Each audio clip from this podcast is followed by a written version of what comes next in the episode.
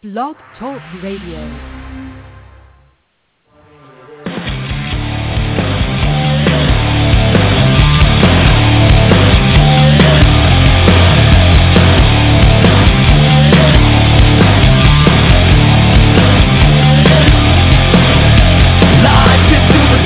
We've gotta be the body to rock it like we're never gonna see it again.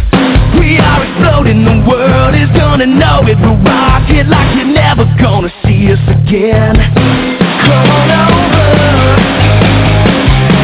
Come on over.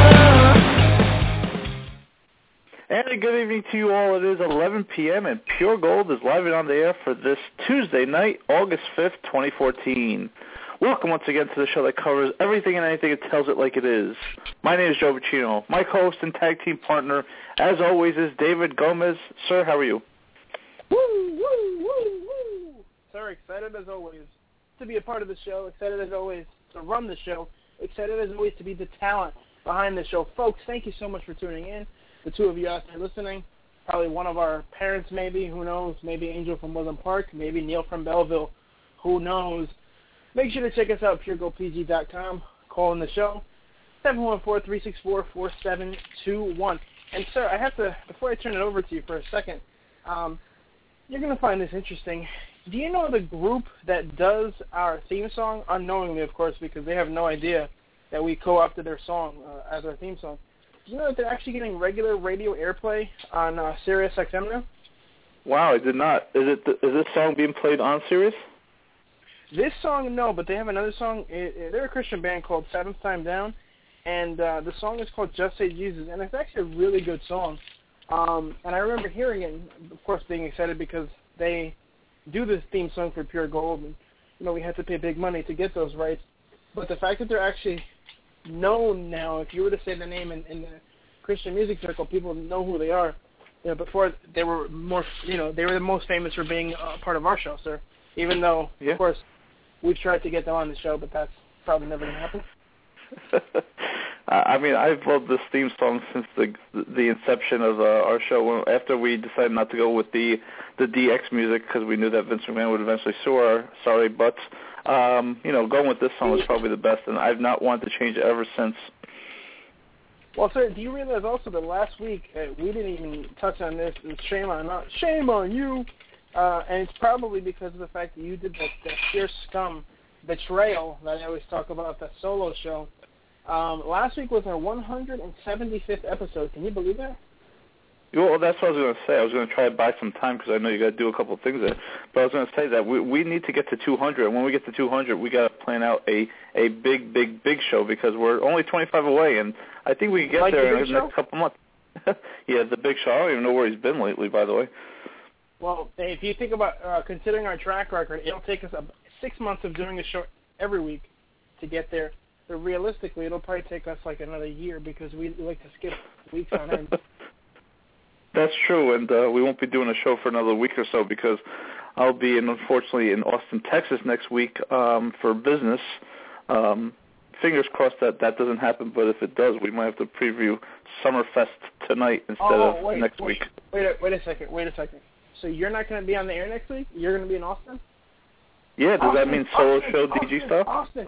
Oh hell yeah, solo show DG style. But solo show DG style really means getting a better co-host, maybe getting multiple co-hosts, maybe getting five or six guests. I mean, who knows? But I'm gonna make sure that it's the greatest episode in the history of this program.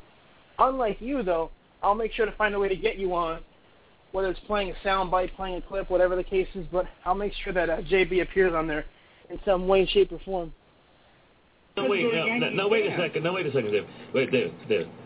First of all, wait a all, wait, first of all, wait a second. Wait a second, David, for a second. Let me, wait a second. That, Dave, can we uh, get to the rundown before we actually, you know, get into our show? Let's talk about the rundown Oh, tonight. oh, oh, of course, of course. Yeah, yeah. Go, sir, go. So we'll definitely be talking some wrestling, some WWE, some TNA as we get closer to SummerSlam and to the end of TNA. We we touched upon it a little bit, but Mike Knox, man, was he a fireball and a house of flames uh, last week? The guy just was on fire and uh, so emphatic with his views. So we'll just try to get our PG views tonight.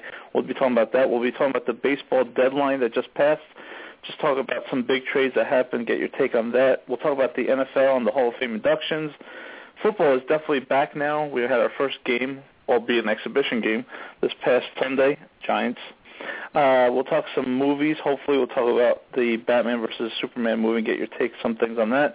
The new Hobbit movie, the new trailer came out, which will be out in December, and then this new disaster movie, which I'm really excited about because I'm all about disaster movies. Into the Storm. It looks cheesy, I guess, but you know, like I said, I'm all into disaster movies. Then we'll get some nuggets. I, I want to talk about a little bit Ray Rice and uh, his suspension, and uh, talk about Tiger Woods if we have some time.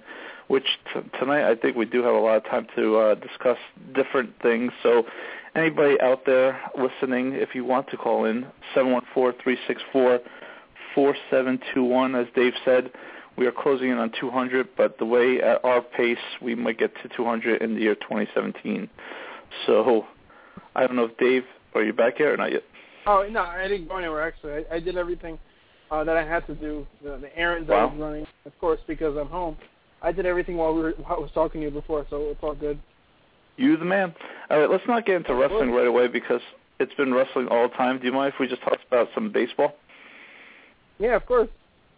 All right, so the trading deadline was uh, the 31st of July, and we had, you know, the Mets uh, pretty much stand pat and didn't make any moves. They didn't get rid of Bartolo Colon, which I thought that they might try to un- unload on, but the, you know, there's still the month of August to make trades per se, but they have to just trade. Um, they have to just clear waivers. Um, I guess some of the bigger trades was um, Price going from the Tampa Bay Rays all the way to the Oakland A's, and now the Oakland A's and the Detroit Tigers have some serious pitching staffs to contend with um, against the likes of the LA Dodgers, even the San Francisco Giants. So um, it's interesting to see Price leave, considering that the the Rays weren't technically out of it officially, but they they became sellers, and a team like that, I always thought Sir? would. Yeah, go ahead. Um, David Price, just you know, in case you're wondering, he is uh, a Detroit Tiger, so I don't know where this uh, Oakland A's business is. Oh, I'll get to the trade that the Oakland A's made, but I'm I'm just saying like Oh. the, it was interesting to see David Price be traded from the Rays because I thought that they were actually coming on um of late. The last I think 15 or 20 games they were something like 20 and five. Um, do you find it interesting that they would go and and, and uh, trade their best pitcher mid-season? Um, no, because the, the the Rays are the type of team that, you know, they're not they're not really going for it. 2009 was their time. They should have won the World Series. They should have beaten the Phillies. They didn't do it. That was really the chance that they had, and I think that they're type of team. You know, they're going to be a farm system for other uh, organizations, unfortunately, because they don't have the money to keep their team together. They weren't going to pay David Price a ton of money, so they may as well go out there and get what they can.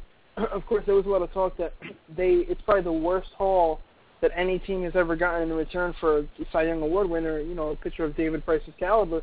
But, you know, I mean, I guess it is what it is. Uh, you know, people criticize it, people say what they have to say. But I really think that at the end of the day, they got what I guess what they felt best. You know, I mean, you expect them to get a really good uh, deal. I'm sure that there were a lot of teams who would have been willing to, to deal with them, but you know, at the end of the day, it is what it is. Like I said, sir. You're right. The other big trade was, you know, the Boston Red Sox, which I found interesting that they would, um, you know, they did win the World Series last year, and this is a big market team, so, you know, you figure that they have unlimited resources, just like the New York Yankees. I, I found it very interesting that they traded Jon Lester to the Oakland A's. Um, unless you know their their goal is, and, and Jon Lester had said this on record before he was traded to the Oakland A's. He said that um, he would not hold um, any trade against the Boston Red Sox. So he's, uh, if the money was right, I guess he would be willing to go back there. But he trade he gets traded for the WWE champion, the two-time WWE champion. I mean, home run derby champion, sir, Mr. Cespedes. Uh, I thought that trade was probably the most intriguing trade of the of the whole day of that deadline.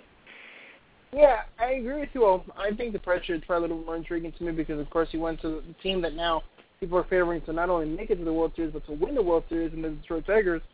Um, but I think that I think that the trade that you're referring to is interesting because Jon Lester, of course, a, you know, really good pitcher. He's done such a great job for the Red Sox. He's been, the you know, through thick and thin with them, won world titles, et cetera, et cetera. Uh, world championships. He's won belts. I mean, Intercontinental, United States, World Heavyweight Champion. Yep. I mean, he's pretty much held, he's pretty much held every title, and he's had some big matches at WrestleMania. But but but when you look at his uh, his pedigree, what you said about him not saying that he's not going to hold it against the Red Sox, I firmly believe that he's going to end up back with the Red Sox.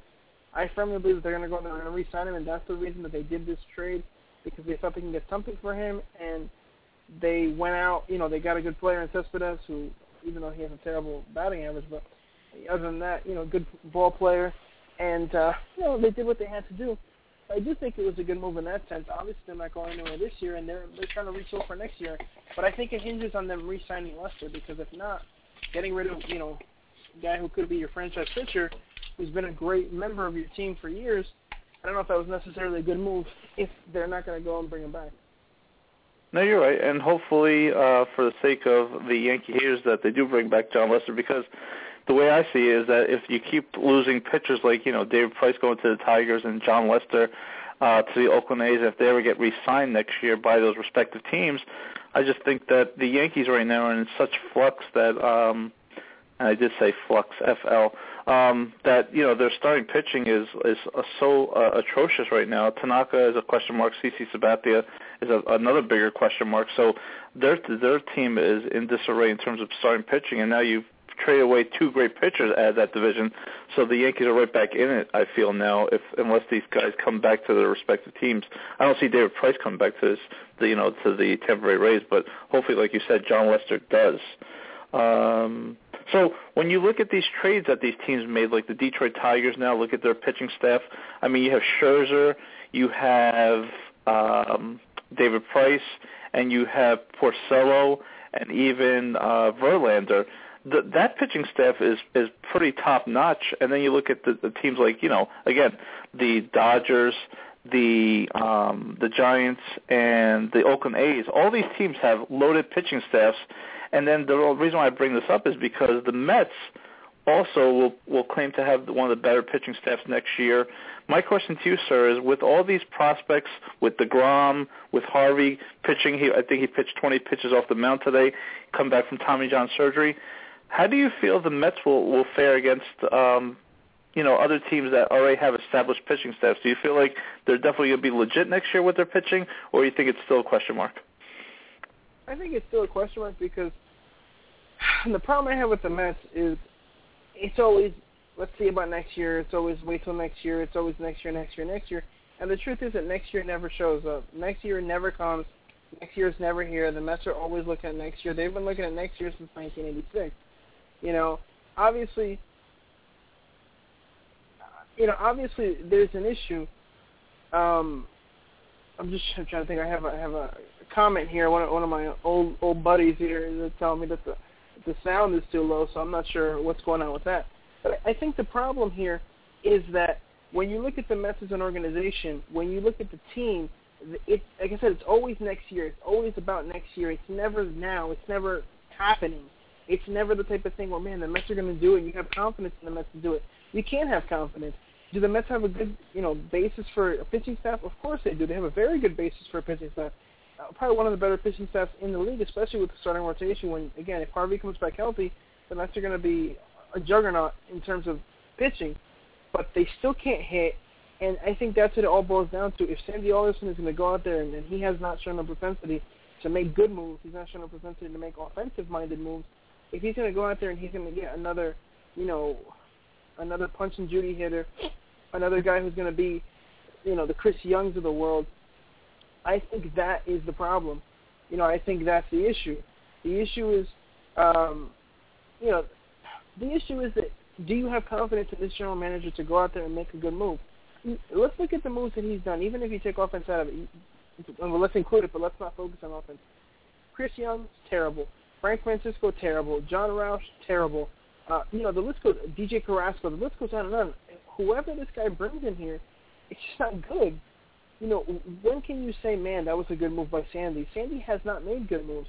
The only move that looks like it's going to turn out well, and the only move that seems to be a good move so far, is of course, um, you know, Zack Wheeler trade for Carlos Beltran because Beltran was leaving, and then you end up getting, you know, a nice haul, a nice haul uh, return a guy who could be an ace type pitcher or number two and number three, you know, in Zack Wheeler, who seems to be coming together now.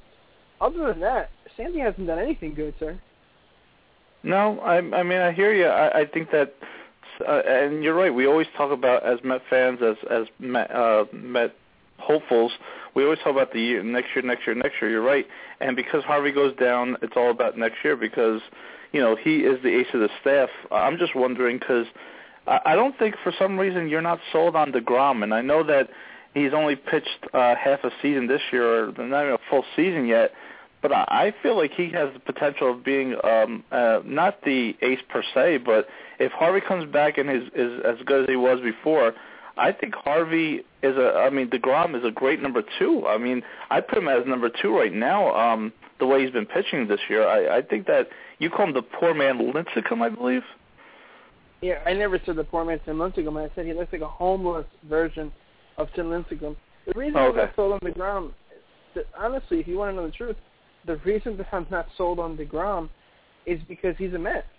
You know, that, that's pretty much what it boils down to. The Mets have never had guys pan out, and you know, Matt Harvey again, he looks good, but Matt Harvey could flop it up, could slop it up, of course, after after um he comes back from Tommy John surgery, you know, and, and that's going to be an issue. So is he going to come back? Is he going to be any good? Who knows? You know, and, and that is ultimately what the problem is with this team is that you just don't know what they're going to do. You don't, like I said, you don't have confidence in the general manager to do anything good. You don't have confidence that he's going to come up and he's really going to, you know, make it happen, as it were. What, what do you have confidence in? You have confidence in the fact that he's going to swap it up.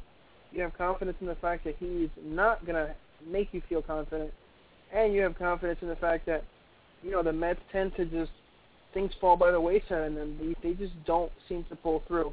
And ultimately, sir, that's the real issue, and you know that's the problem that I have with this team is that, you know, do I want the Mets to be good? Yes. Do I want to be an optimistic Mets fan? Yes. Do I want the Mets to make it to the World Series? You know, hell, do I want the Mets to have a winning record? Absolutely. You were over here going nuts about the Mets winning multiple World Series, and I know you're part of you. You know, you were you were jousting, adjusting. I guess it, I guess it would be in jest, but um, you know, you're joking around about the whole situation. But the truth is that that's how Mets fans are. You know, I, I get people talking about how Juan Lagares is the you know, the second coming of uh, Willie Mays Hayes. I mean, come on, like let's let's be honest here. Lagares needs to prove over time that he's going to be good. He's had a couple, you know, he's basically had like a good season and a half or so with the Mets, but is this guy going to be the real deal like Evander Holyfield? And that's the issue. The issue is, is he going to make it? Is he going to be a star player? You're going to give these guys five years, three, at least three years of top-notch performance for me to say anything about them being elite. And, and Mets fans are already talking about this guy like he's, you know, Willie Mays. Yeah, and the bottom line is. Shut up! Shut up! Shut up! Shut up! I mean that that is the bottom line. I mean injuries aside, next year, uh, even with injuries next year, Sandy Alderson, this has to be the year. This off season has to be the year that Sandy Alderson takes some of these top prospect pitching and turns them into uh, and gets some offensive players because Sir, I mean, we've talked about this at nauseum too. David Wright, I mean, I don't know what's up with him. I don't know if he was on steroids at one time and decided to stop taking steroids, but he has lost all offensive power, um, both at home and on the and on the road. So I, I really don't know what's happened to him. He's definitely not the franchise player that you could build a team around. Yeah, he, he could be a good complementary player, but for the amount of money that they gave him, I think they just want a face of the franchise in David Wright, and I don't know why they saw that in him. I guess he's a good guy off the field, but you know the bottom line, sir, is that it's about performance, and Dave Wright is just not the the the clutch player that we thought he'd be in his career. Yeah, I mean, you know, again, they Mets signed him because they felt they had to. I've never thought that David Wright was that franchise player. Never thought that David Wright was that great. I just thought he was good, nice player, but not uh not a first ballot Hall of Fame type. Just a guy whose numbers have fallen by the wayside, and I honestly don't know if he's ever going to come back to form, but it doesn't seem like it. It doesn't seem like David Wright is ever going to be that player that we thought he was going to be. I mean, the truth is, he's. I've said this before on the show. He's a number two, number three type of guy. He's not the ace of the staff offensively. He's a good complementary player for you know another player. If you had an Albert Pujols, if you had a Mike Piazza in his prime, that's when a guy like you know David Wright is really valuable. But on this team, you know, he's just getting lost. That they signed this huge uh, contract, and then you look at somebody like on the Marlins. If you want to just go and try to take, you know, their best player, Giancarlo Stanton, if even if you want to package David Wright and maybe a Zack Wheeler uh, for John Carter, I don't think the the Marlins would do it because they don't want to pay that albatross of a contract in David Wright. Yeah, well, that's that's always the problem when you sign these guys to these contracts. But you would think that uh, position player would be would be better off. I mean, when you look at David's numbers, I'm looking right now. The guy, let's look at his career. I don't know if he, I don't I don't think he was juicing or not, but you know, his first season he played half a season, so you can't really count that. But um, you know, when you look at this guy's stats, look, look at this. His first season in the big leagues, he was batting 293, 14 homers and 40 RBI in 70 games. This year in 105 games, he's got six less home runs and 13 more RBIs, eight homers, 53 RBI, and his batting average is 22 points lower. I mean, all of his numbers, uh, slugging percentage is almost 200, you know, 150 points lower. OPS 150 points. I mean, everything, every single thing is lower here, basically. Then you look at the rest of his seasons in 05 when he became a full-time player. Uh, 27 102, 306, 26 116, 311, 30 107, 325, 33 124, 302. Those four full seasons are like all-time great seasons, betting over 300. Hell, he hit 325 for a season once. You know, uh, 20 over 25 home runs every year, over 100 RBI every year for that stretch. I mean, an amazing stretch. Then he went to the All-Star game. He you know, did his home run derby thing. And when you look at 2000, uh, what, what do we have here? What was the season that he, really flopped? 2009, which is the first year of Citi Field. 10 homers, 72 RBI, 307, still a good batting average. But his RBI dropped, um, what, 50, he 52 less RBI and 23 less home runs in only about 16 less games. That's a huge difference. Then, you know, he had a good year in 2010, 29 103. 2011, not a, not a good year, 14 61. Then 12, 2012, 2193. Last year, 1858. He played 112 games. I mean, he's he's turning into Howard Johnson, where every other year he has a big year, and then every year that he's not big, he's just terrible. Or so, he's average. Okay, but if you're saying that he might not like, I don't want to accuse the guy of not taking of taking steroids or some performance enhancing drug, but so do you, are you telling me that without protection like Delgado back in the day and Carlos Beltran and even to an extent Jose Reyes, he just doesn't he can't you know they they pitch around him or he he tries too hard because this line really sucks from top to bottom except for Dave Wright if you think about it. Well, and, and that's the problem. That's the real issue the real issue is the fact that David Wright is not the franchise, but he's the Mets franchise, but he is not like the franchise player, and that is the problem. You know, it really is because it, he needs he, Carlos Beltran, he needs a, a Carlos Delgado, he needs guys who are going to surround him and guys who are going to be better than him, and guys that are really just going to help take the team to the top. And that's the problem with him is that you know, he doesn't have that. There's nobody in this team where you could sit there and say, man, David Wright is a really, you know, David Wright is really carrying the load. There's nobody who's going to help him carry that load. And I always use the Mike Piazza example because he, he started his career when Piazza's career was ending. But if you look at if you look at the Mike Piazza of the world, that's the kind of player David Wright needs to hit behind. But hitting in front of, you know, behind Curtis Granderson or in front of this dude, I mean, yeah, these aren't the type of players that that are really gonna you know, take them to that next level, sir? They're not, and you're right.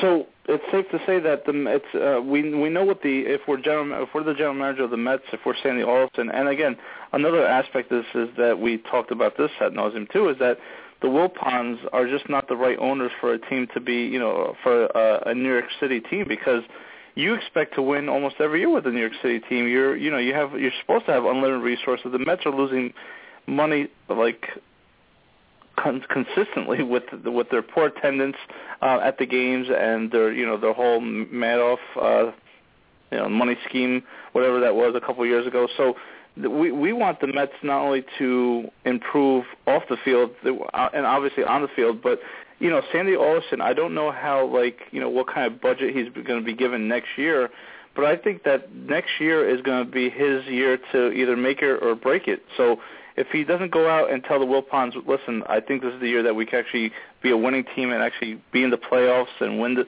potentially win the division. I, I, I think he gets fired, but also, sir, I, I'm also sick of the Wilpons in general, and I, I know that we haven't talked about recently, but who knows what kind of budget he's going to be given next year to improve this team. That's the other issue. You know, is it all Sandy's fault? Of course not. I just don't have any confidence in Sandy Alderson being a good general manager. But clearly, it's not all his fault. You know, he's not the only problem on this team. But at the end of the day, he's the guy that we look at and say, well, he's a general manager, so it's his job to make moves. You know, and the truth yeah. is that he's not. He's not a great GM. He's not a GM for this system. He's the type of GM that was great in Oakland. You know, he that's that's that's where he's at. That's the kind of guy that he is. Not the kind of guy who is going to make a, a big impact because his philosophy, his philosophy uh, for baseball doesn't really fit in the New York marketplace. His philosophy doesn't really fit. Uh, I have a, a little mini visitor here coming to say hi. of course, you guys know we're out of our homes. Um, gotta love that my my daughter comes over here and, and says hello to me. And she's actually right next to me. Hi Bella, how are you? um, funny thing. Uh, so and we out of your homes. Yes, yes, out of your homes, and this is the kind of stuff that happens. But um, like I said, it's just it is what it is. You know, there's no there's no ifs ands or buts about it. His philosophy doesn't work in New York. His philosophy doesn't work for the Mets. Small market, yes. Billy Beane to the world, yes, but not here, sir, and that's the problem. That is a problem. So I think we've talked about the Mets more than we've talked about them in the last couple months to a year because uh, the Mets are just so irrelevant. But now that their pitching is coming up, you know, it's it's a good talking point. And obviously, definitely, maybe we have to talk about next year with the Mets because it's always about next year with them, like you said. So um, let's jump off the Mets. Um, let's let's jump off the Mets topic because it's already 11:30. I see, and we've talked about the Mets. I think enough. Let's yeah. let's. How, how do how do we talk 25 minutes about the Mets? I don't know, but we can. We we pretty much could talk about anything and everything, like our tagline says. Um, but turning our attention to football, the Hall of Fame um, game was this past weekend, and um, you know your boy Michael Strahan got into the Hall of Fame as well as Bill Parcells. No, that's not Bill Parcells. That was last year, right? Yeah, that was last year. that was last year. let me ask you this: so when let me think. Let me ask you this: When you think of Michael Strahan, do you think Hall of Famer? I know that he's uh, he was a freak when and he was a great in his prime. The thing that tarnishes it for me is like when he broke the sack record. And again, if sacks were, um, if that stat was actually tracked way back when, um, I forget some guy from the Cleveland Browns would have the most sacks um, in the history of the NFL. But when you think of Michael Strahan breaking the sack record and he lets how how Brett Favre let him sack him, does that tarnish anything for you? Do you feel like Michael Strahan should have been inducted into the Hall of Fame? It doesn't tarnish anything for me because I'm a Giants fan and I love the fact that he has all-time sack record. but I can totally see why that would tarnish it for many people, and I can totally understand why um, you know people have a problem with that. But at the end of the day, he's, he's Michael Strahan, and you know he was a Giant great, all-time great. When I think of Hall of Fame, do I think of Michael Strahan? No. But do I think Michael Strahan is a Hall of Fame player? Yeah, I do. You know, I think he said maybe he could have waited a couple years. Uh, I think the title his last season really cemented his legacy. But I mean, he's a hell of a ball player, sir. He's a great ball player, and um, but do I think the greatest of the great in him? No, not in general in football, but as a great giant, absolutely. I mean, he's not Lawrence Taylor. Let's put it that way. But he's the closest thing that you know this generation of giants is, is ever going to get to. Uh, and again, I'm not comparing him to Lawrence because he's definitely not as dominant but when you think about like the franchise of the team in, in defensively, then I mean, who else is there for them but Michael Strahan? Unfortunately, the I mean the Giants are making news um, on the um, on the I guess negative front where you you have like David Wilson announcing his retirement with too many injuries, and Snee retired uh, a couple weeks ago before that because of injuries. It just seems like, and now the Giants have a new offensive coordinator with a new offensive system, um, you know, Eli Manning is going to be really tested. And you know what's interesting about Eli Manning, and we talked about this, um, is that he's a two-time Super Bowl MVP, and it seems like Giants fans are never satisfied with the guy. I think, you know, I as agree a Jet fan, that, yeah, I, the the thing that I find funny is that I'm a Jet fan that will never probably see a Super a Super Bowl, let alone a Super Bowl championship. Um, you know, if if that was me and I had a Super Bowl two-time Super Bowl MVP, he's got a, a pass for the rest of his career. I mean, he's won you two Super Bowls in your lifetime. What else do you want from the guy? Oh, as a Jets fan, for you, I mean, guy wins one game. He, you know, he's an all-time great, and you know, you think he's the greatest, uh, you know, quarterback of all time. Like, uh, enter, uh, you know, Mark Sanchez, of course. Guy goes to the playoffs once or twice, and you know, he's, he's the second coming of uh, of Joe Namath, you know, Broadway Joe.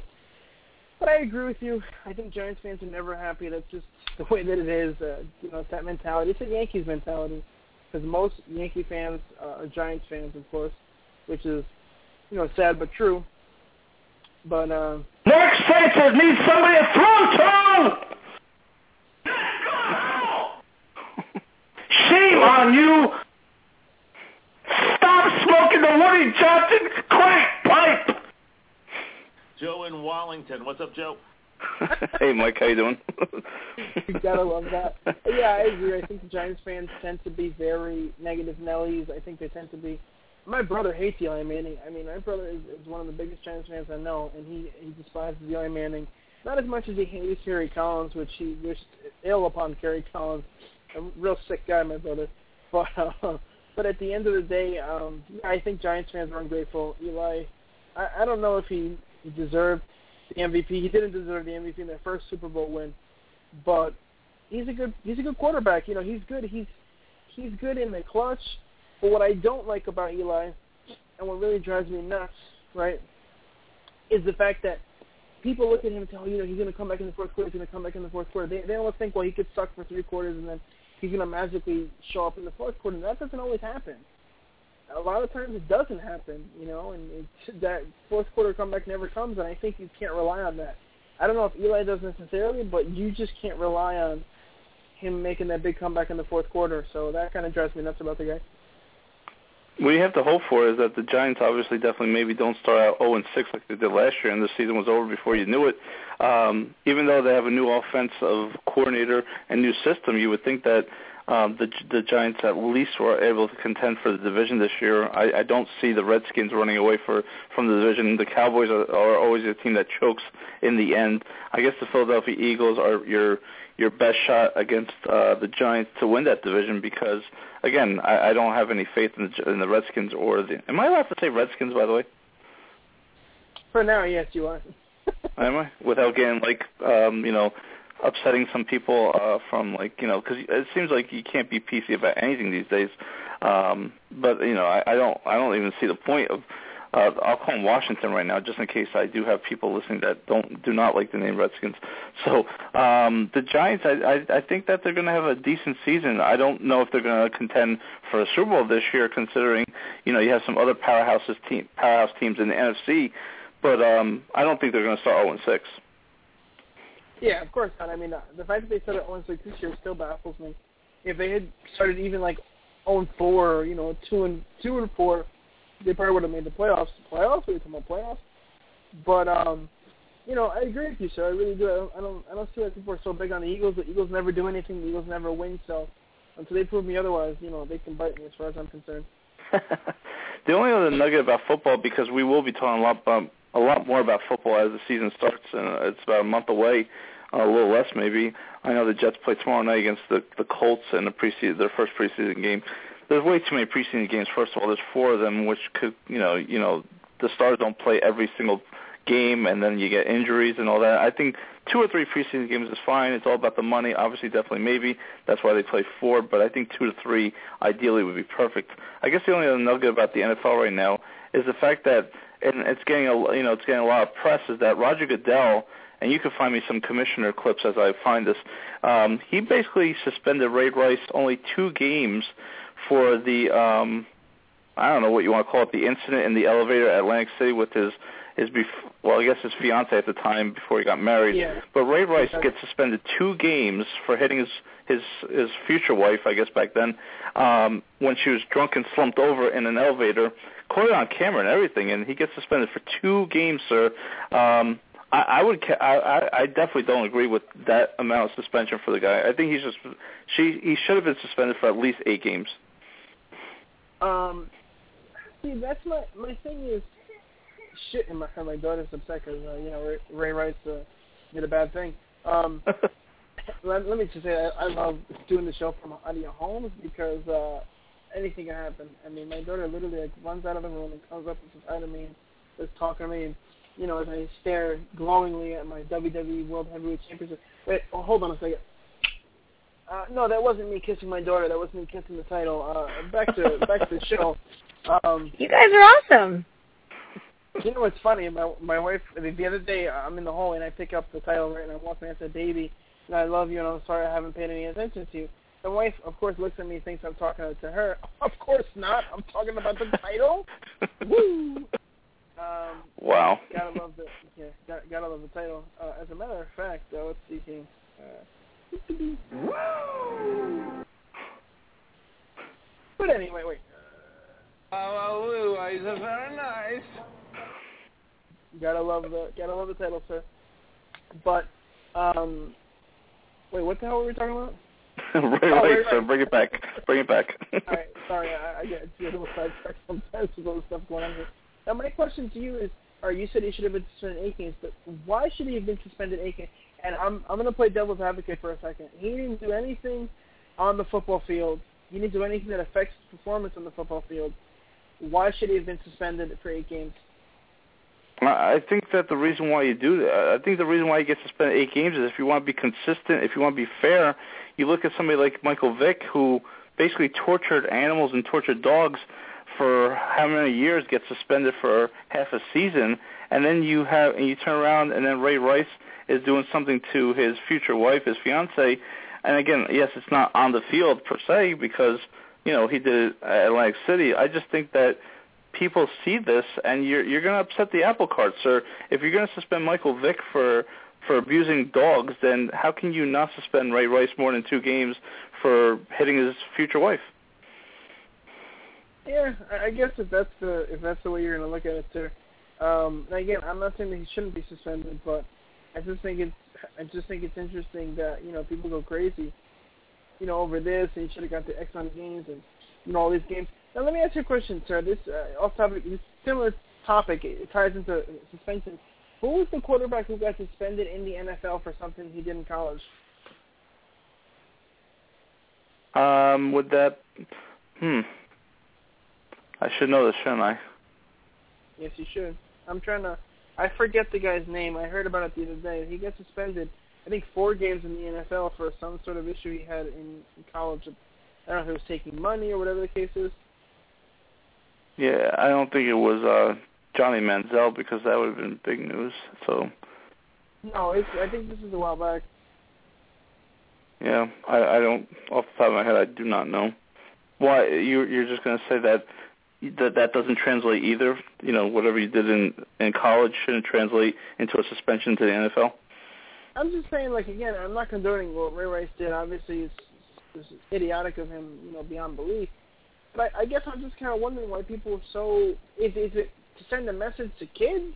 I mean, is it because because uh, how does it affect what he did on the field and the the, the, the policy, the disciplinary policy is like all over the place. You know, this guy gets two games, this guy gets four, this guy starts, he gets three games. This other guy takes a crap in the in the women's locker room, he gets you know six games. This guy steals a cookie in, in uh, college, he gets three games. Ray Rice beats up his, his fiance, he gets two games. Like I, it, it seems like there's no sort of uh, real thought out process here. It's just kind of like I'm going to arbitrarily suspend you for X amount of games because that's how I feel today. That's I guess that's the biggest problem that I have is that there's no consistency.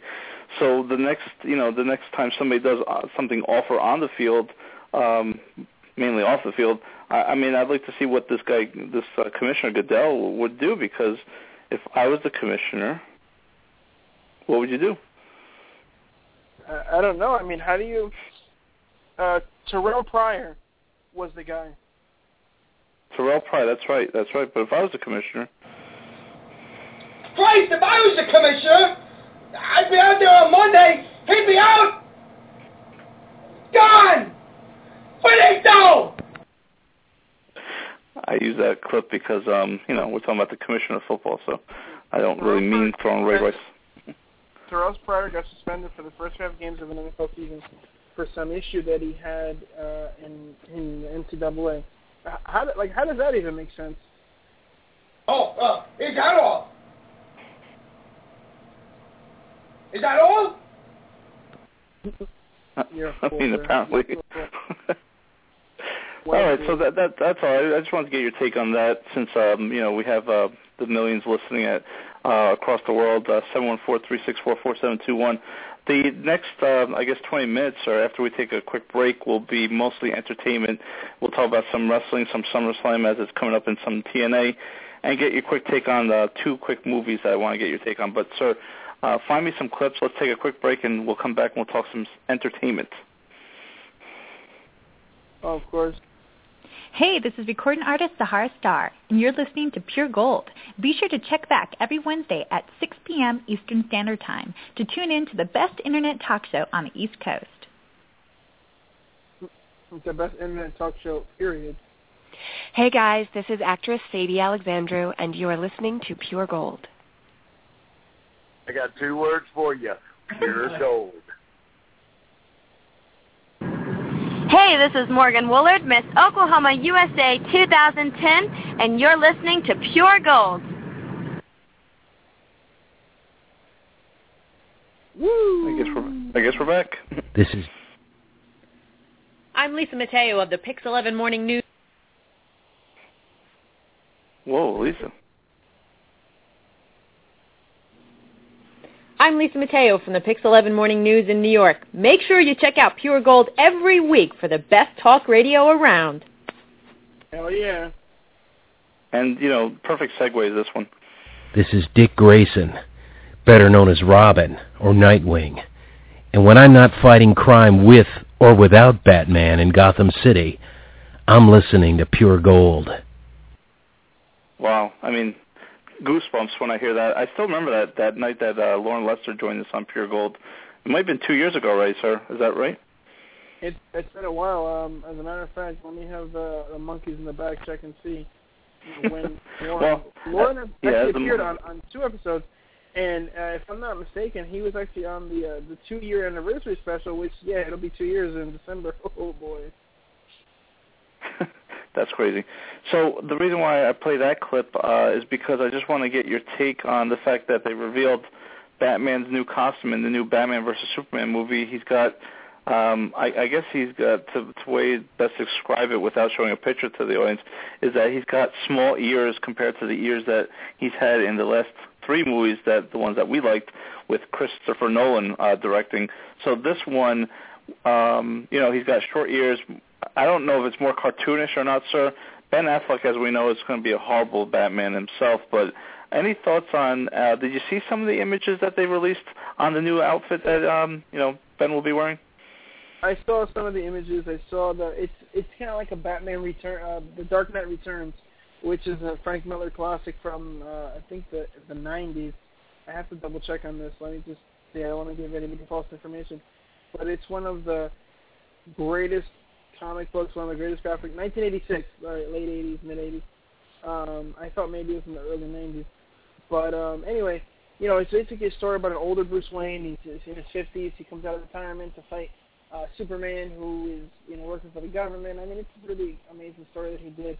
Um, you know, if you're into that sort of thing. But at the end uh, uh, of it all, of course, you know, he survives. He does his whole, you know, his whole shtick, his whole spiel. Um, and that's kind of the inspiration for the Batman outfit for the next movie.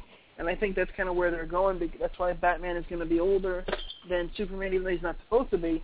But in this universe, he's going to be older, uh, which still makes no sense. But that's that's besides the point. So that's where the, the ears are from, that whole look, and of course, um, did you see? Did you happen to see the costume for Gal Gadot, who's going to be playing Wonder Woman? Unfortunately, I did see that too. Um, and thoughts? I mean, she's she still looks skinny, you know. She she still looks like I mean the, the picture's great, you know. It, it's set up very well, but um, I mean she doesn't look like Wonder Woman. She doesn't look like. You know, yeah. Uh, obviously, we have to give her a chance, but I'm looking at the picture right now, and she still looks thin. She looks tall and thin. You know, a little bit more muscular than we're used to her, but absolutely, definitely, maybe not the woman who should have been Wonder Woman, and that drives me nuts. I mean, the one question that I still have is how do you bring Superman and Wonder Woman back into a Superman storyline when they they, they rebooted Superman again uh, last year or two years ago, and I I just don't understand how already they're they're going for the big names. They're going for like Superman in the second movie of this reboot series. To me, it's just too soon, too quick, and it's too rushed. If you ask me, I don't know if they're just banking on making a boatload of money on the second movie and maybe making one more. But I, to me, it makes no sense to bring Batman in already on the second movie. I think a third or fourth movie, maybe you could do that. I just I, I don't understand why the second movie they're bringing in Batman. Uh, I don't understand it either. I mean, it, what what they're trying to do is they're trying to launch the Justice League movie, which presumably would come out after this. You know, Marvel did their whole thing. I know we've discussed this ad nauseum on the show, but Marvel did their whole thing where they they launched, you know, Iron Man, then they launched uh, Captain America, then they launched Thor, and then I mean between those movies, you know, you had about I think four films before the Avengers came out. Um, now you have Captain America two, Thor two, um, Iron Man of course part two, and then part three. So they built up this whole thing. They tried to do the Hulk and stuff, and that that didn't work out.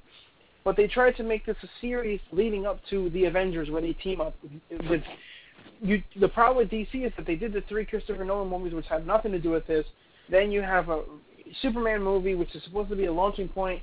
They just randomly start throwing Batman, Wonder Woman. I think the Flash is going to make a cameo, and like they they just randomly start throwing characters together, and then it kind of becomes a hot mess.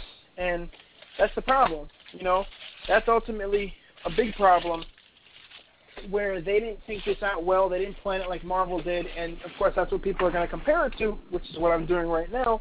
But at the end of the day, I think Marvel got it right and DC got it wrong, and um, I think I'm hoping that it turns out well. But I, I feel like a Superman 2 is just going to be crammed with all these different characters, and it's not going to really allow Superman to to kind of flesh out. They should have done Superman 2, introduced maybe Batman and then done an, another movie. Uh, I don't know, a Wonder Woman movie. Obviously, introduced Wonder Woman, introduced other characters. You know, they they could have done so many different ways, but I feel like DC is kind of doing everything bass backwards, as I like to say. Yeah, and uh, I think even Lex Luthor makes his appearance in the second movie. Is that correct? Yeah, because he wasn't in the first movie for some strange right. reason. How do you um, reboot a Superman series? And I think that this movie's called, I believe it's called Batman versus Superman. It's called Batman. Uh, Batman. It's, it's Superman. It's Batman v Superman, not versus. It, it means versus, but it's Batman v Superman.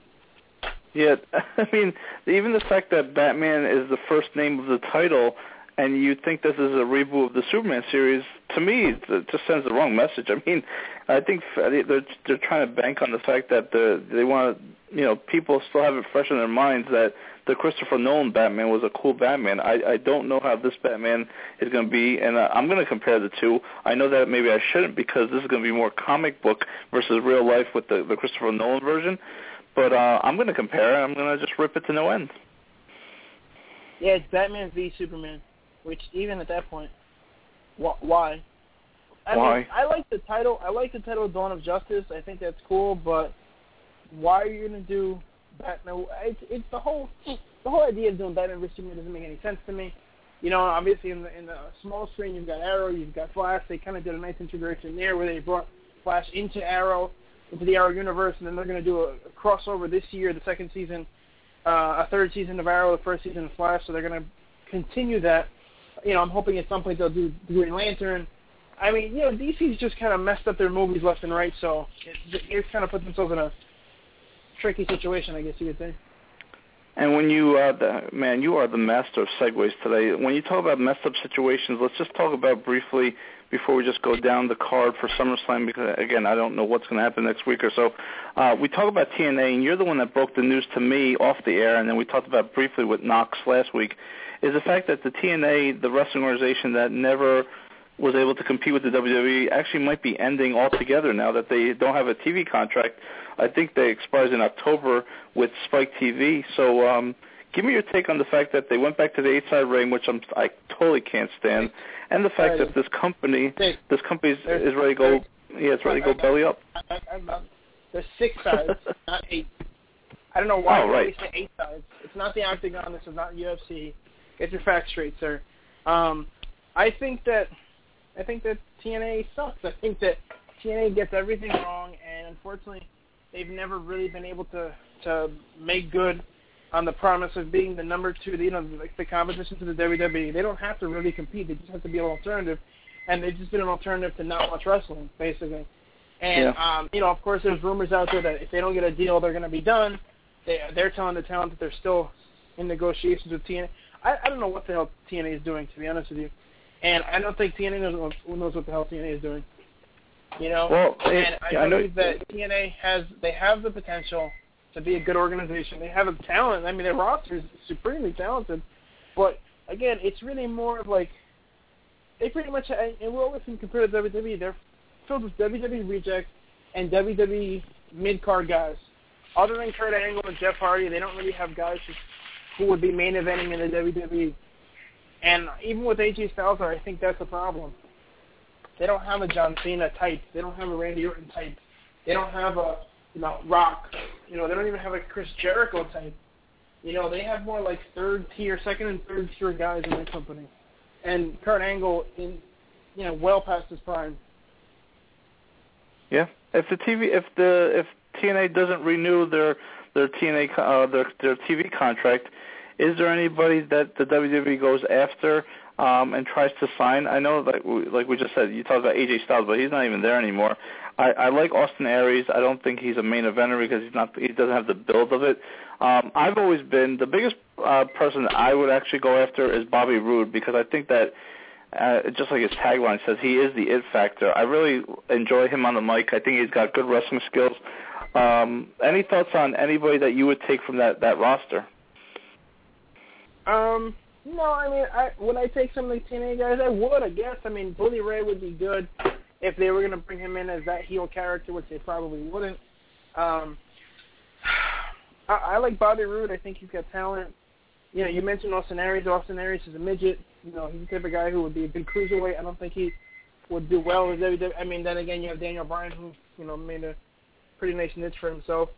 So I guess, I guess in that sense, there's always there's always hope for these guys, but I kind of feel like the WWE, the WWE has ruined the perception of wrestling. I mean, you look at a guy. I even said it just now. Oh, he's not a WWE guy. He would have main event. You know, and and you have a roster filled with these guys. That's all I'm thinking about. I'm thinking about this guy's not a main eventer type of thing. You know, but um, Yeah. I mean, who would you take? You mentioned Aries, but anybody else? And Roode, anybody else? Sir? Um, you know, wrestling is definitely not the same it was during the Attitude Era, where you actually had like the lightweights, the cruiserweights, put on a great wrestling show. But there's a, a bunch of people from the X division, and their names really escape my mind because I don't really follow it that well. Uh, but they put on great wrestling matches. It's fun to watch the X division um, on on Impact uh, when I do watch it. Um, other than Austin Aries, Bobby Roode, and um, I mean, I do you know, even- Jeff Hardy back in the? WWE? I honestly, you know, I don't even know if you know this, but Matt Hardy actually returned to TNA last week. Yeah, yeah. I, was like Matt Hardy, but I mean, do you want him back? Do you want Jeff Hardy back? I mean, um, do you want Anderson back? Um, I'm actually gonna look at the TNA roster right now so that we can see who they have. Um, I mean, Yeah, Mis- know, Mr. Bobby Mr. Roode, Anderson. Bobby Lashley. Yeah. You know, do you want him? No, I mean, but Mr. Anderson, I don't, you know, we always thought that guy had a huge potential, and I guess he did something to upset Randy Orton, and he just was basically blacklisted, and then was kicked out of the WWE and went to TNA. But that's some guy that I always thought had high potential. Hey, I thought um, I thought Low Ki's back in TNA. I thought Low Key retired. I was actually thinking about him the other day when the WWE had him as a as Kaval. I'm sure you thought that Rhino retired too, but he's back, and so is Tommy Dreamer and all the ECW guys. Yeah, well, they they, they can't find a place anywhere else, so you know they're, they're coming to TNA pretty much. It's pretty much what it boils down to. I mean, you like James Storm? Um, I used to, but the, his, his, I guess his gimmick, his role, um, has really changed, and I, I thought that he could have carried the show. Him and Bobby Roode, I thought, were the future of that company. But um, you know, I'm not that I'm not that into James Storm anymore as I am as Bobby Roode. I really think can be like I think Bobby Roode. When I think of Bobby Roode, I think the modern day ravishing Rick Rude. I think he's got that that look, that build, that even that persona to like be like that. Kind of looks like him too. I wonder if he's related. Um, so it'd be it'd be interesting. And um, you know, closing out the show, I don't. Are you looking at the roster? Do you want to go through it, or do you want Yeah, to go I through mean- SummerSlam? I mean, MVP is that a guy you think? Wow, he's he's awesome. No, I mean he was he was okay in the WWE, but he never panned out either. I gotta love how there's a separate roster spot for Willow and Jeff Hardy. By the way, yeah. I mean, they've got talent. Eddie Edwards and David Richards are both great, you know, indie guys. Um, who else here? Brittany, you know, never came on the show. I want her on just so that I can have her, you know, on, on the program. Um, Right. I mean, Homicide's still there. I guess Hernandez is gone. He's been probably gone for a long time. Uh, yeah, I mean, I know you, you want ODB in the WWE also. Oh, definitely. I mean, yeah, she's she's hot. Um, you know, she's hot. What about Samoa Joe? Um, I like him. He's all right. Um, he he reminds me of uh, an ECW type uh, wrestler that would make it big in ECW. But again, I don't know how big he'd make it in WWE. Um, these people are just people that I don't know if anybody could break through that main event ceiling that Randy Orton and John Cena and a couple others have currently in WWE. Um, yeah, I, I just don't know if anybody has what it, what it takes to to to main event consistently like these guys do. I mean, do you think that Roman Reigns is going to be a star in WWE? Uh, let me put it this way: five years from now, what is Roman Reigns doing? Is he bumming gas? Roman Reigns is he another company? Roman Reigns is either mid carding it um, in five years or retired. Um, he's not carrying no company the way he is. He just unless they rebrand him, I, I don't see him carrying the company past uh, next year's WrestleMania. Okay, now you don't see him carrying the company past us. You mean not the one coming up or the following one? No, I don't, I don't think he'll. He might be hot for one more WrestleMania. He might main event WrestleMania next year if he's healthy against Brock Lesnar. But um, the following year, I think that he goes back to mid card. Oh, what about Daniel Bryan? Daniel Bryan, I think his career might be over. To be honest with you, I, I his injury is so severe that he might never come back. He even admitted that he might not come back. Really? Yeah, I mean he was on. Well, I went to a house. I went to a SmackDown, and he came on before the, the you know they actually started filming, and he he mentioned that this the he might he, you know he can't really feel. He has like very numbness in his left hand, I believe, um, and was thinking about going for another operation. That that next operation is just to make his quality of life better for the rest of his life. I don't I don't know if he'll ever get back in the ring. To be honest with you. Yeah, well, that's a shame. They're definitely a talented guy. Yeah. Let's close out real fast though with SummerSlam as I have it up here, because what what I want to mention about SummerSlam is, and, if you look at it, so if you go to the website, um, they already have the new W in place for SummerSlam. It's like the the the rumors are confirmed. They're definitely going to go out with the new logo, and you can already see it with the star um, and the SummerSlam written. The W on top of the SummerSlam logo is the new W from the W Network. So and I, I already heard that they've ordered new belts, they've ordered new plates. I, I just think they're going to revamp everything, like they said. The night after SummerSlam, that that Raw that's in Las Vegas, I believe, will be all new um, new logos and new uh, material, new marketing material. So um, I'm not digging it, but I'm already seeing it on the website for SummerSlam. Yeah, uh, I mean, definitely not, sir. I, I agree with you on that. Um, So let's go through the card because, like, go ahead. no, no, go, go. Let's go through the card real fast because it's already 11:58. Jeez. Um, the, your main event is a main event that you know is a legit main event. I think you have John Cena defending his title, titles, whatever, against Brock Lesnar, a guy that you know basically beat the Undertaker at WrestleMania, has all the momentum in the world, albeit a part-time wrestler because the momentum pretty much stopped after WrestleMania. He hasn't wrestled since. Um, he's taking on John Cena, but um, you know, John Cena it's about time that he loses the strap again, and I hope what they're, I I really hope they don't try to uh, give him the title for a 16th time. But you know he's still young enough where he probably could win the title another five times in his career, um, which is sad to say. But Brock Lesnar takes on John Cena. I don't see how John Cena doesn't win the match unless if there's a screw job with the the Money in the Bank title contract or whatever. But um, I see Brock Lesnar walking out of L.A. as the World Heavyweight Champion. Do you see that? Funny because you just said you don't see how John Cena doesn't walk away with the title, and then you say a second later that that Brock Lesnar's going to win the title. Yep. Yeah, there's no way that John Cena. Oh, by the way, oh, hold on one second. Let me just say, and I just kissed the title one more time. Um, and that's what John Cena's going to be doing. He's going to be kissing that belt goodbye because he's. Uh, I've actually heard rumors that Cena may be uh, winding down, not his career for good, but he may kind of pull back on his schedule and, you know, be more of like a part-time wrestler. Sir, I mean, I've been hearing oh, great. about that. He wants, he wants to start doing a Hollywood movies, so there's a chance that there's a chance that he may never win the title again. I mean, I, I'd take that, but uh, Brock Lesnar is a guy that is definitely going to carry. You know what's going to be interesting is that Brock Lesnar is a beast, and he's going to be carrying a woman's title around. I guess they're going to present it to him on Monday, uh, the the night after Summerfest. Uh, it'd be interesting to see him given that that title. I mean, uh, the belt that is currently being used, the the new uh, WWE title, would be great for him to hold. I just, it's going to be pretty bad for him to actually hold that new title. I think for the first guy. Wait, you don't like you don't like the oh you're talking about the, with the, the new W's? Yeah, yeah.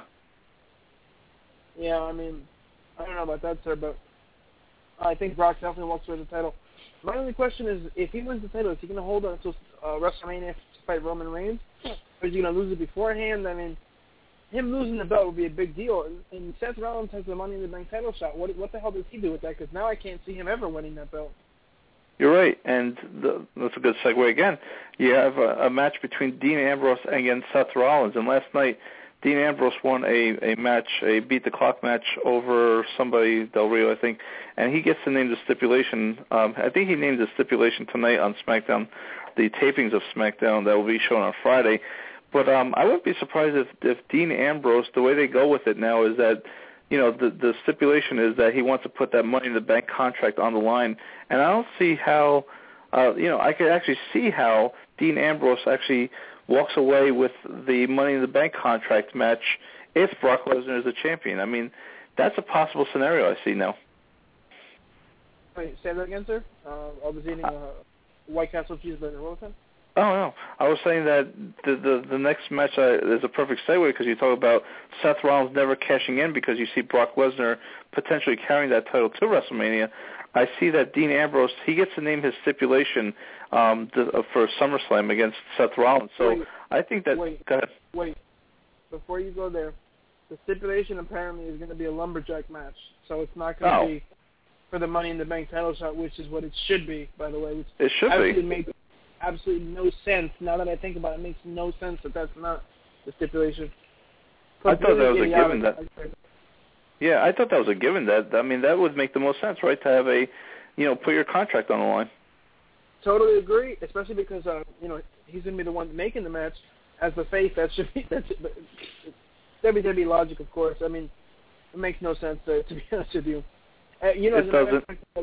WWE logic, what it would have been if Rollins had won he would have said, you know what, my stipulation is I'm going to put up the Money in the Bank contract on the line in this match. Does that make sense? You're right. Uh, unless they do some funny business, which we we wouldn't mind some funny business the night after Raw, where you know uh, Brock Lesnar has presented the, the the World Heavyweight title, the one belt now, uh, with the new logo, and he presents it to Seth Rollins. Comes down to the ring, brings his contract, uh, his briefcase, and then instead of the contract inside the briefcase, it's actually a boatload of money and then they exchange. You know, you know, Brock Lesnar takes the belt and gives it to Seth Rollins, and then you know gives him the money, uh, and Triple H you know calls it legit. I don't see how Seth Rollins is able to cash in because it, you you can't have a heel versus a heel cash in for the money in the back contract, and then you're you're banking on the fact that Brock Lesnar is going to carry this title all the way to WrestleMania. So something's got to give there. I agree with you on that, sir. It, it really, I'd like to see what happens because it honestly, doesn't make sense to me what Rollins is going to do with that title shot. Because before Lesnar, I didn't think Lesnar was now beginning this huge match. Now that he's got it, he's to win. What you know, the only thing I can think of is, I think if he has until WrestleMania to cash it in. Well, if if Reigns wins, then does Rollins go and cash it in that night and then win the title? I mean, I, I don't. I can't see Seth Rollins WWE champ to be honest with you, especially not now. But um, I mean, what's the plan there? Do they have a plan? Do they write themselves into a, into a corner? They usually do. I mean, talk about writing to yourself into a corner. Another great segue, sir, is the fact that Chris Jericho is taking on Bray Wyatt for a second pay-per-view in a row. Um, and there's no stipulation in this match. There's no gimmick. There's no nothing. And Chris Jericho beat Bray Wyatt last uh, pay-per-view. I think you know whatever it was called. What was it? The Money in the Bank uh, pay-per-view. Um, now you have another match with these two, and you know the other two Wyatt family members are barred from the ringside because Jericho beat them um, where's the end game of this game? I mean, you you would have to think that Bray Wyatt is going to win this match, or else what's the point? I agree, but then again, it's Chris Jericho, so what's the point of any of this any of his matches, sir? Yeah, I mean, there's no gimmick at all. It's not like a steel cage match. It's not a first blood match. It's not a uh, you know loser dies match. It's it's just a, another regular match. It, it, to me, it makes no sense. I agree, sir. Then we move on and we uh, to a flag match because this is where um, you know you go from the the bizarre or the unexplained to the the fact that you know Jack Swagger is now a, a face taking on a a guy named Rusev, and I think Rusev's character is a, a horrible character. I think the only thing that makes his character is that that blonde bimbo that he has that speaks for for him and Mother Russia and Vladimir Putin. But the fact that Jack Swagger's a face now really is very comical to me, and the fact that I love it. I uh, love it. By the way, the fact that he's getting huge uh, I absolutely love it because I think Swagger's talented. The whole USA thing will turn anybody face. What's interesting is I wonder, you know, uh, Kurt Angle's contract is going to run out. I think pretty soon, and he's made no secret that he wants to come back to WWE at some point. So I wonder if, if is he going to be the guy to put, do the whole USA thing and beat uh, Rusev, or is it going to be Swagger? I mean, it's just interesting because they're they're doing the same exact gimmick, but their faces because of the situation that they've been put in. I would love to see Swagger be the one to end Rusev's gimmick. I mean, I, I don't agree with Mike Knox, I guess, from last week at all. I don't like Rusev. I don't like the character. I don't like the, you know, 1985 gimmicks. I just I hate these gimmicks. Not saying that he's not. I'm not saying he's not talented, or again, you know, guys like uh, what the hell's Adam Rose. But um, I just think they're stupid. These gimmicks are idiotic, sir. And I do think it's kind of back to that '80s goofy cartoony thing. It's it's becoming that. Um, but I think that you know, at the end of the day, it's it's a it gets a lot of heat. You know, there's there's no way around that. Sir. It gets a lot of heat. It does, and it's a flag match, so I don't see how Jack. You know, you can actually have Rusev actually lose this match because he's not going to get pinned. He's not going to get, um, you know, he's not going to submit. So um, at this point, I think that Jack Swagger will actually win the flag match because you know it's enough. Enough is enough with this whole Russia, Russia, Russia thing. I think America will come up on top, and um, you know Jack Swagger, the face, we the people, which really gets is probably the, the second or third biggest uh, pop these days at a live event is the people getting up and saying "We the people," which is you know very interesting in itself. Um, yeah, definitely. You know, you have a, a rematch for. Wait I'd like we the people. to stand up. I'd like all the real Americans to stand up. I want everyone to put your hand over your heart in a loud, clear voice. Repeat after me. We, we the people. The people. exactly.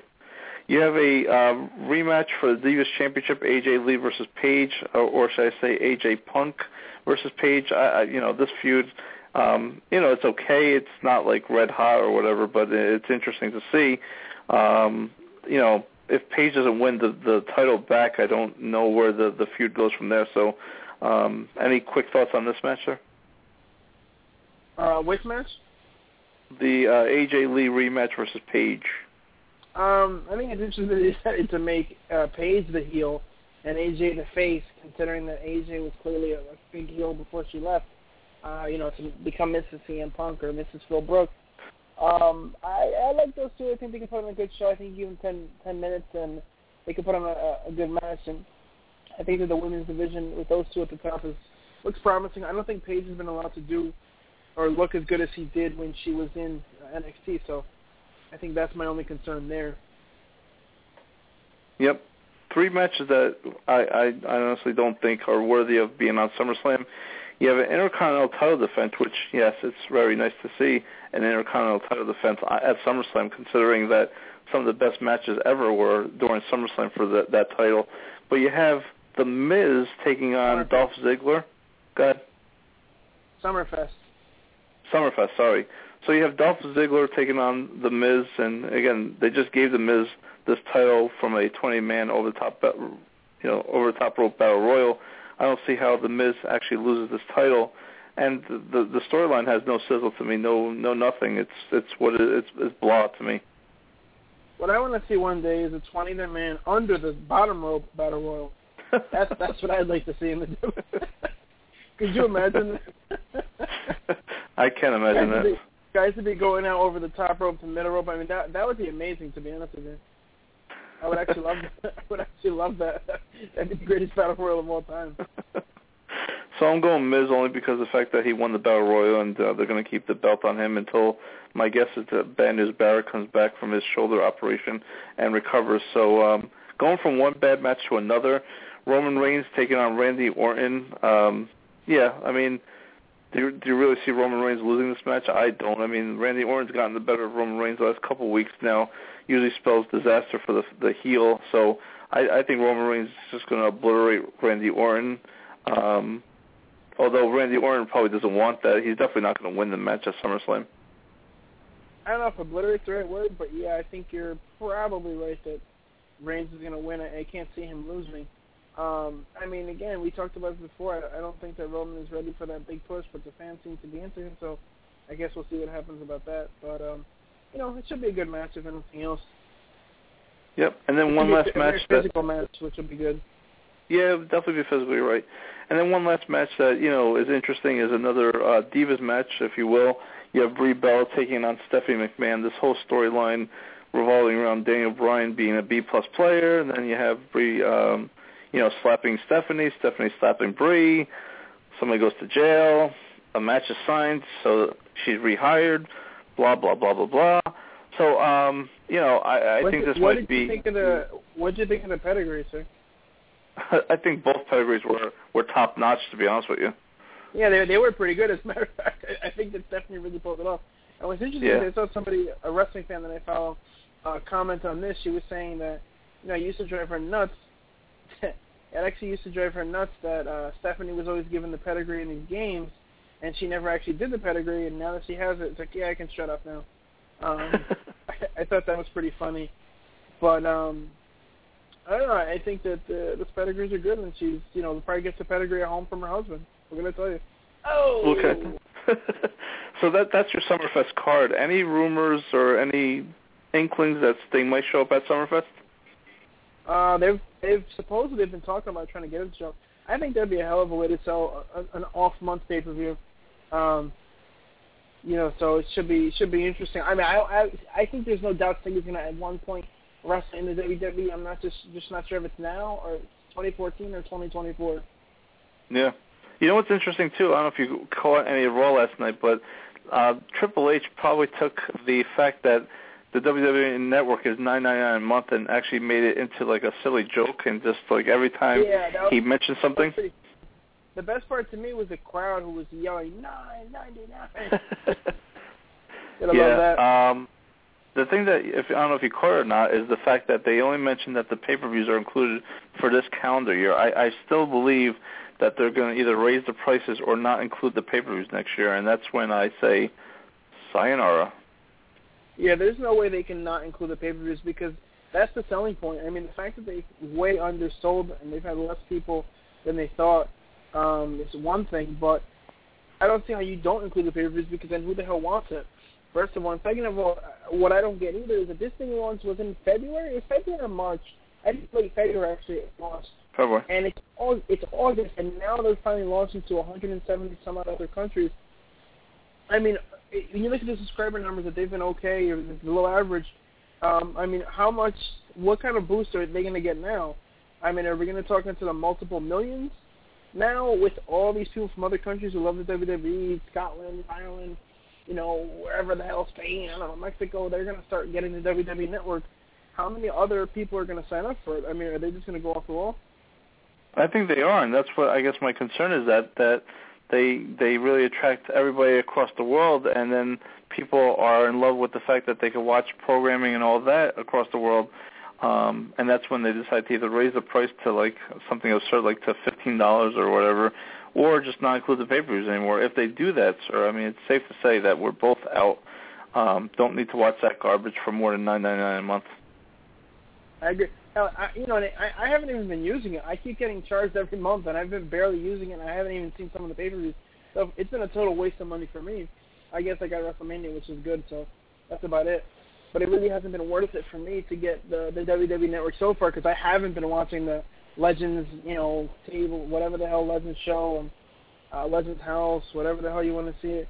So I, you know, I haven't been using it. I used to watch some NXT. I haven't been watching that. I just don't have the time for it.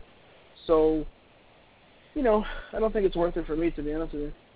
Yeah, I definitely hear you. Um, yeah, that that pretty much um, goes through my entire rundown, sir. Is there anything that you'd like to discuss before we yeah, close out? There is. I didn't realize it was twelve fifteen, but did you see the uh, the interesting pictures of uh, Mr. Jerry Jones? Sir? no. What what's this about? Well, woo. Um, you As really I Google. Yeah, I think you need to Google this, sir, because Yeah, there, there were some there were some illicit pictures of Jerry Jones that got out there. him, there's a picture of a woman who looks like she's rubbing her face on his crotch. Uh, Okay. Yeah, I'm not. I'm not even kidding you. There's a picture of Jerry who's got a woman kind of uh, pressed up against him, and he's you know reaching around grabbing her her bosoms. There's another picture of Jerry. I don't know what the hell he's doing here off the side, but this woman, uh, this woman has her mouth wide open. Looks like her hands are tied behind her back. Looks like her pants are down. I mean, just crazy stuff, sir. Um, so you you, you got to find this. You got to. Do you have your computer in front of you? Yeah, are you watching? Like, is this on Deadspin? Yes. Yes. yes. yeah, I do something. Hey, you Jerry Jones, you old perverted bastard! Oh God. Oh, baby. I mean, you, nice. I mean, this is the way you close out the show tonight. I'm surprised you're the big football freak. I'm surprised you didn't see this. I mean, you know, where, where the hell have you been? yeah, Jerry Jones, you cow.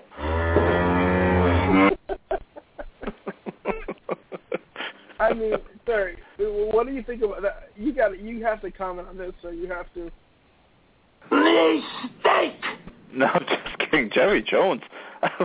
where where did um where have you been hanging out with? I, I, have you been hanging out at the Bunny Ranch with Hugh Hefner? Holy moly! The one picture of the guy uh, of Jerry Jones with the young blonde. Um, that's Yeah. the one I really see. I mean, that, that oh my god. Wait, you don't see the other two pictures? Oh yeah, there's that one, the crotch one. Yep. And, what about the other picture with the girl who has her mouth wide open? She's she's looking for something. Yeah, it looks like she's in the toilet, isn't she? It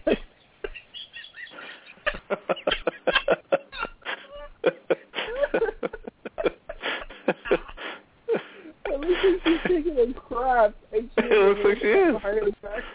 She has her hands tied behind her back, which is why she's so excited. And look like Jerry's about to give her give her the oh, thrill of a lifetime. Oh boy, this show has just gone down the gutter. I mean, but the thing Wait is, a like, second. What is the point? The, the thing is this, though. If you're Jerry Jones, what the hell are you doing? I mean, what the, when you're a billionaire, I guess you can do anything you want. Oh jeez, I don't know, folks. Listen, we we gotta end this show because this show has gone straight to hell. We need to we need to repent after this show. Uh, folks, thank you so much for listening. Make sure you tune, tune in next week when I'll be doing the show solo. I'll let you know when. Just tune in. Joe will not be on the air. That's the great way to end this, end the, the the JB portion of Pure Gold for the next two weeks. There. Um, Yeah, Gotta, definitely. gotta love that. But again, thank you so much for listening. Make sure to check us out, puregoldpg.com. And as we're about to sign off here, please call us 714-364-4731. Gotta love that. Um, and for Jerry Jones, have some guts. Show some guts. Gut tap. I think I'm going to go listen to that right now because I feel the need to laugh at what Jerry Jones about. What's the name of your show? Uh, Pure Gold. Pure Gold. Yes, sir. I got two words for you. Pure Gold. You guys are awesome. I got three words for you. Filthy old man. Good night, everyone. Please.